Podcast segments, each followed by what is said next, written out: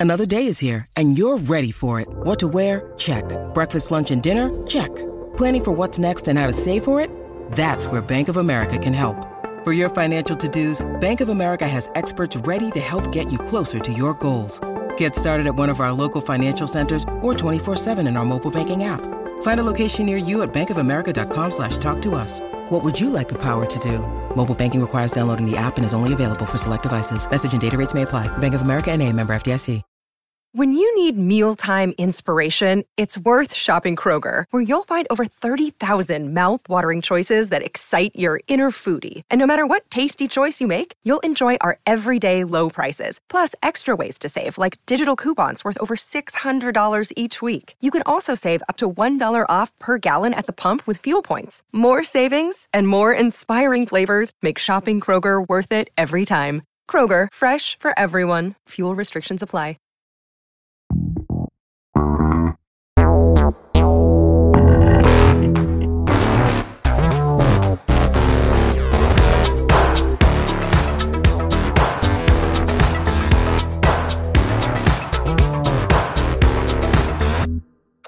Questa puntata di Gong sarà integralmente dedicata a una software house. Parleremo infatti di due titoli molto molto diversi, sia per ambizioni che per risultati, ma che arrivano dalle fucine, permettetemi questo termine, di Square Enix. Sì, è una puntata che segna un pochino il eh, ritorno del Giappone, ne parlavamo qualche giorno fa off camera di quanto appunto il sollevante a livello videoludico stia tornando protagonista e in particolare proprio in questo 2024 eh, occuperà una posizione di assoluta importanza. Lo farà sicuramente in questo episodio di Gong di oggi. Nella seconda parte vi parliamo di Final Fantasy VII Remake perché ieri c'è stato uno state of play completamente dedicato a questa produzione che ricordiamo arriva il 29 di febbraio, sono uscite eh, le anteprime di chi come noi, in particolare Alessandro Zampini che è andato per conto nostro, eh, è andato a Londra a toccare con mano il gioco, trovate una video anteprima su YouTube, l'anteprima scritta su Final Round, qui invece che far parlare Zamps che non poteva intervenire, vi raccontiamo noi quello che abbiamo visto durante lo state of play, ma da vere merde lo facciamo nella seconda parte del podcast perché nella prima vi ciucciate Foamstars. Sì, con un disclaimer. Vi ciucciate Foamstars perché ci abbiamo giocato e siamo pronti a condividere un po' di impressioni e ci abbiamo giocato eh, nell'ambito di un'iniziativa promozionale, banalmente insomma era una diretta sponsorizzata da Square Enix che eh, in questa maniera ci ha convinti ad approcciarci alla produzione. Questa puntata del podcast non fa assolutamente parte eh, delle iniziative che abbiamo eh, appunto eh, sì, concordato. Non, sono, non, c'erano accordi per no. parlarne qui dentro. Il punto è che se no, ne parliamo perché in realtà eh, in un gioco che lo anticipiamo e adesso approfondiremo meglio la cosa, sicuramente ha qualche problema soprattutto io in realtà ci ho trovato delle, degli spunti di, di, divertimento a livello di gameplay che un pochino non mi aspettavo.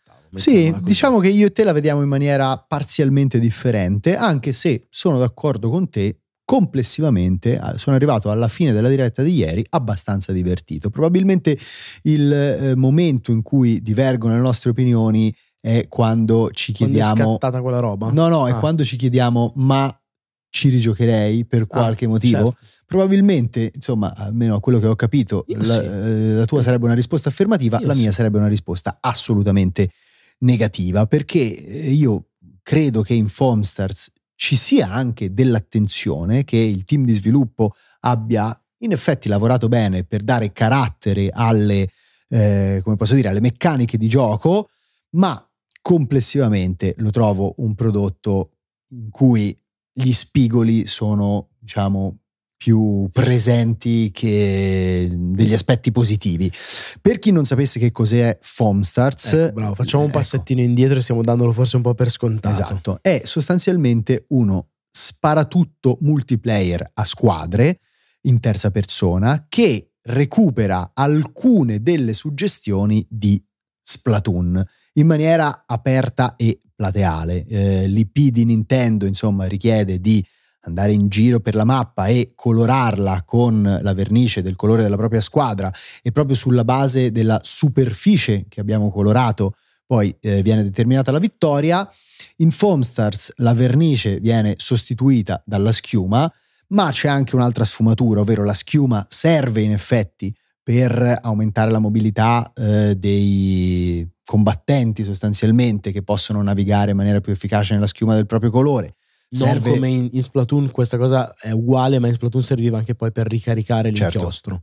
Eh, serve anche comunque per avere dei vantaggi strategici in quanto può costruire per esempio delle barriere che permettono di bloccare gli attacchi degli avversari, ma in generale... gli avversari perché nel, nella schiuma degli altri tu fai fatica a nuotare. Assolutamente, ma in generale Foamstars resta comunque un prodotto un pochino più basato sugli scontri diretti, banalmente si vince perché si fanno le kill e in generale ci sono anche dei tratti tipici degli hero shooter, mentre in Splatoon sì, si possono cambiare le armi e quindi cambia un pochino l'approccio alla battaglia, qui si cambiano proprio gli eroi e ognuno si porta con sé delle super differenti, eh, dei ruoli proprio specifici, alcuni addirittura di supporto, quindi sostanzialmente la componente da hero shooter è un pochino più massiccia.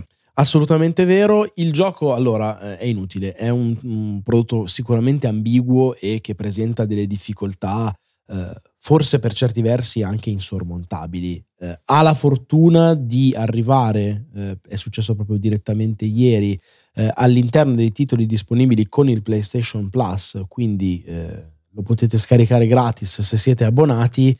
Eh, diciamo che questa cosa prova un pochino a salvarlo in corner. Sarebbe stato veramente difficile immaginarselo come gioco a pagamento classico, anche magari a fronte di un punto prezzo eh, non certamente, diciamo, pieno. Il punto qual è? Che se da un lato sono molto d'accordo con te sull'avere tante perplessità e sul fatto che sia sostanzialmente quasi impossibile che Foamstars possa farcela, tra virgolette, eh, non dico sfondare, ma anche solo eh, a rimanere in piedi sul medio periodo, veramente sì. molto molto molto molto difficile. Ad essere, diciamo così, commercialmente rilevante, a esatto. ritagliarsi sì. una, uno spazio nel grande calderone dei game as a service, quale comunque lui si configura, cioè c'è un sistema Totalmente. di progressione stagionale con i season pass, io non credo che nessuno arrivi a pagargli la seconda o la terza stagione, ecco. Verissimo. Nonostante tutto questo, ti dico, io sono stato comunque positivamente colpito da alcune delle meccaniche di un gioco che forse mi piace anche per il suo essere un po' strano, nel senso che ovviamente è uno shooter, come dicevi tu, piuttosto canonico nell'impostazione, ma in realtà assolutamente anomalo a livello di sviluppo. I personaggi hanno degli archetipi che si possono ricondurre al mitra, allo shotgun, alla railgun, ma sono declinati in questo contesto schiumoso, eh, tale per cui i colpi diventano delle bolle, non sempre leggibilissime e soprattutto che occupano una porzione molto generosa dello schermo.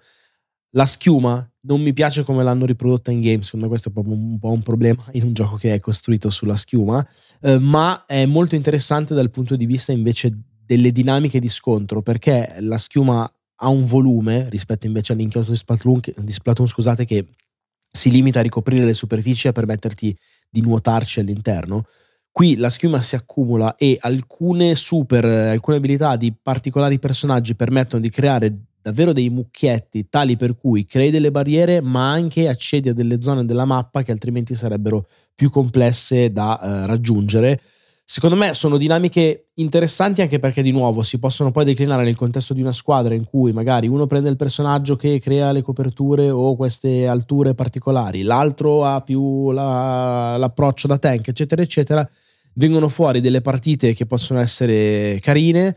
Eh, di nuovo, non mi piace invece tutta la parte di estetica che chiaramente si rifà a Splatoon, sembrando però lo Splatoon di Wish. Splatoon ha una forza poderosa dal punto di vista proprio dell'immaginario, nella capacità di sintetizzare e ricalcare eh, le culture diciamo urbane, moderne, l'hip hop, eh, lo skate, un certo tipo di, di, di stile, eh, declinandolo però in una versione super pop e cartoon all'estremo con questo mondo fatto di creature abissali, marine, eccetera, eccetera. Qui ci sono dei personaggi che sembrano presi da un manga generico che si spostano in una Las Vegas che diventa Bath Vegas. Ho adorato questo dettaglio scemo. Eh, ed è una Las Vegas appunto stereotipata, fatta di casinò e lustrini che diventa il sottofondo per queste battaglie online uno contro uno, abbastanza anche serrate come ritmo. Quella è un'altra cosa che devo dire. Ho apprezzato,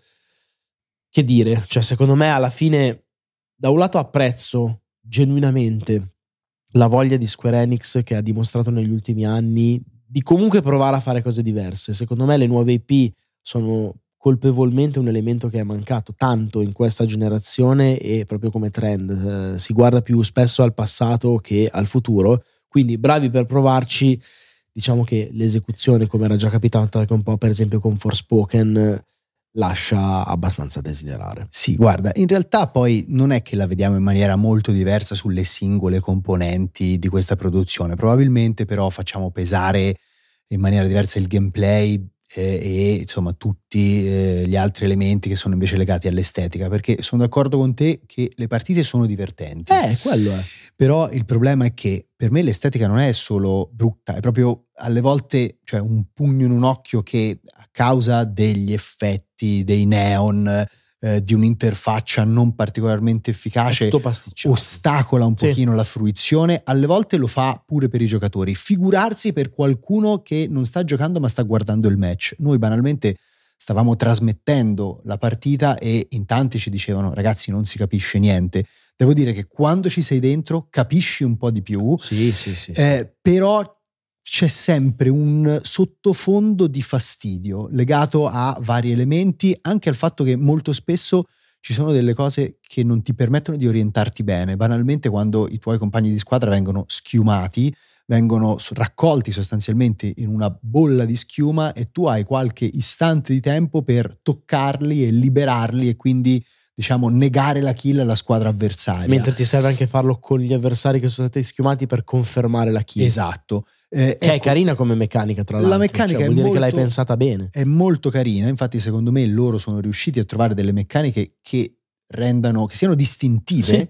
identificative del prodotto il punto è che però quando sei in mezzo a questo rifiorire di bolle di mucchietti di schiuma di superfici nere con gli shader brillanti di neon non ti orienti e molto spesso è capitato che insomma, qualcuno dicesse liberami sono qua accanto a te ma non te ne accorgevi, non te ne accorgevi. Sei frastornato. Eh, sei proprio frastornato e insomma mi accodo poi alla tua considerazione sull'importanza delle nuove IP perché da una parte è vero che è così, dall'altra però cioè questa è una nuova IP ma molto derivativa, cioè il calco su Splatoon è così ah, evidente vabbè, che non gli posso riconoscere il valore complessivo dell'originalità. In ogni caso, la strategia di pubblicazione, che mi sembra un po' damage control, cioè nel senso non si sapeva che il gioco sarebbe arrivato su sì, PlayStation Plus prima di qualche settimana fa, evidentemente si sono accorti che le proiezioni di vendita erano così basse che sarebbe stato meglio infilarlo diciamo eh, in un servizio in abbonamento e quindi insomma ridurre il costo d'ingresso se non neutralizzarlo per chi ha quel servizio si è già abbonato. Ecco, que- quella strategia mi sembra l'unica eh, possibilità che il gioco ha comunque di far parlare un pochino di sé, non credo che se ne parlerà più di qualche settimana. Però insomma staremo a vedere. È anche vero che per esempio qua da noi Splatoon proprio Eh bravo, stavo, volevo chiudere con quello, esatto. Cioè, il Giappone fatto, è tutt'altra storia. Il fatto dell'originalità è verissimo quello che dici, non è mai un caso alla Palworld, nel senso che nasce questo Foam Stars da un'esigenza da un'opportunità commerciale, cioè Splatoon in Giappone è diventato un'istituzione, ha macinato dei numeri irreali anche con l'ultimo capitolo su Switch e quindi forse l'idea era prendiamoci delle suggestioni molto molto simili, strizziamogli l'occhio, non lo facciamo uscire ovviamente su piattaforma Nintendo e proviamo a vendere eh, agli appassionati di quel gioco lì qualcosa di simile su una piattaforme diverse, secondo me loro hanno pensato se anche ci va male e solo un decimo delle persone se lo compra, già siamo a cavallo. Difficile che succeda, però vai un po' a sapere. This episode is brought to you by Snapple. Welcome to the Snapple mm, Market Auditory Experience. Close your eyes. Imagine you're walking into your neighborhood store. You make your way to the back and reach for your favorite Snapple flavor. You can't wait You take a sip. Whoa, that's a lot of flavor. Hmm, what flavor are you holding? Now open your eyes and check out Snapple.com to find ridiculously flavorful Snapple near you. Ed eccoci nella seconda parte della puntata, insomma, a parlare di una produzione di ben altra caratura, questo lo possiamo dire. Sì, che, che calca invece in questo caso la mano sull'effetto nostalgia, ma lo fa in una forma che sembra estremamente virtuosa perché unisce sicuramente il fascino di quello che si conosce già a uno slancio anche dal punto di vista proprio tecnico veramente di finissima fattura. Parliamo di Final Fantasy VII Rebirth, nell'introduzione secondo me hai detto remake, ma insomma è il secondo movimento di una grande operazione di rilettura di Final Fantasy VII. Mamma che paraculo, bravo. Eh, hai visto? ehm, e ne parliamo non tanto perché lo abbiamo eh, provato, almeno non noi due che stiamo registrando questo podcast, per eh, noi l'ha provato Alessandro Zampini che come diceva Marco ha scritto anche l'articolo che potete leggere su Final Round e ha registrato insieme a me una video anteprima. Ne parliamo perché invece abbiamo visto i 20 minuti dello State of Play eh, in cui insomma, Square Enix e Sony eh, congiuntamente hanno presentato le novità eh, di questo eh, titolo. Novità. Voglio dire subito una cosa, aspetta, aspetta, voglio dire sì. una cosa.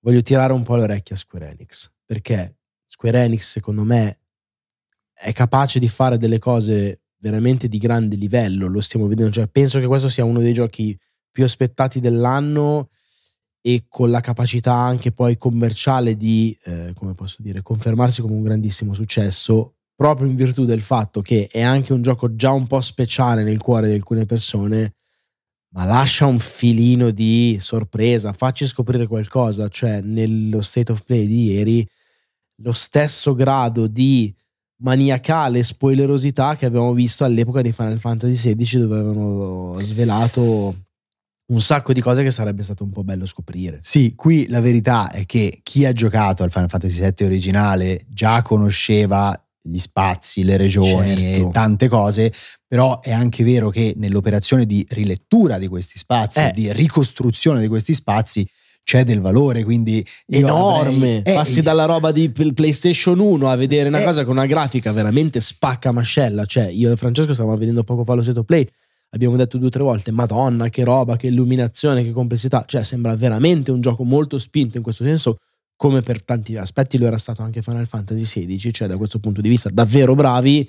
E lasciacelo un Lascialo po' il gusto per la sorpresa, no? Vabbè, sì, sono d'accordo con te, però poi complessivamente per me è stato fra gli state of play monografici, sì, eh, insomma, sì, un sì. bellissimo state of play. Guarda, mi viene da ricordare quello che dedicarono a Hogwarts Legacy, perché vero. a livello di spettacolarità, impatto e approfondimento, secondo me siamo su quel livello lì. Brevemente, insomma, eh, introduco Final Fantasy VII Rebirth ricordando che si tratta in generale di un'operazione proprio di rilettura eh, molto forte di Final Fantasy VII. Eh, anche a livello narrativo ci saranno sicuramente eh, dei momenti che, così come succe- succedeva, scusatemi, nel remake, divergeranno molto eh, dal racconto originale. Va anche bene così, è una sorta di what if, di recupero, però un recupero non filologico. È un gioco che dà per scontato il fatto che una parte del pubblico abbia già giocato ha eh, l'esperienza, di, eh, l'esperienza originale. Una larghissima parte probabilmente. Assolutamente sì, e quindi vuole anche dialogare con quel pubblico, giocare con eh, le sue aspettative, il suo orizzonte d'attesa. È un gioco che integra alcuni elementi meta, cioè sa che prima di lui esiste un altro gioco che porta lo stesso nome e che ha avuto un impatto molto forte sulla community. Non si può dire di più poi su, sull'interpretazione del racconto, se non appunto questa eh, questione d'ordine generale perché né nel corso delle prove né nel corso dello state of play sono entrati nel dettaglio dell'operazione eh, narrativa, si può invece dir tanto sui contenuti che sono un'infinità, cioè io sono rimasto anche un pochino preoccupato da quanto dovrò giocare a Final Fantasy VII Rebirth. Da una parte perché c'è una grande apertura proprio in termini di spazi, il gioco eh, si apre, ci si allontana da Midgar, che era l'ambientazione eh, di Final Fantasy VII Remake, e si visitano sei regioni sparse appunto per tutto il continente, regioni che sono proprio strutturate come dei piccoli open world. Quindi è un mix fra un open map e un open world, perché non c'è una singola mappa tutta completamente liberamente esplorabile senza soluzione di continuità, però cioè la grandezza, l'estensione e anche la disposizione delle missioni sembra andare veramente in direzione degli open world quantitativi allontanandosi da quello che aveva fatto proprio Final Fantasy XVI che invece aveva degli spazi molto molto contenuti. Ah, Qui corridoione, corridoione o, o fin totale esatto. quando, quando, non lo era. Qui banalmente ci sono le torri eh, che eh, tolgono la fog of war dalla mappa e una serie di attività proprio eh, che in qualche maniera sono spalmate consistentemente su tutta la mappa di gioco eh, e quindi si va proprio in direzione dell'open world. Fra l'altro, la quantità di attività che hanno mostrato è sì, soverchiante. Sì, sì. Ci sono minigiochi di ogni genere, corse sui chocobo e non. Eh, addirittura un gioco di carte, che questo è forse l'elemento che mi ha stupito di più, che va a recuperare un po' le suggestioni che invece tutti ci ricordiamo da Final Fantasy VIII, dove c'è probabilmente stato il gioco di carte che ha un po' canonizzato anche quell'idea di avere un gioco nel gioco. Cioè, sì. se, se, abbiamo avuto il Gwent ai tempi di The Witcher, per me è per merito di Final Fantasy VIII. Ecco, in Final Fantasy VII non c'era una cosa del genere, ce l'hanno messa.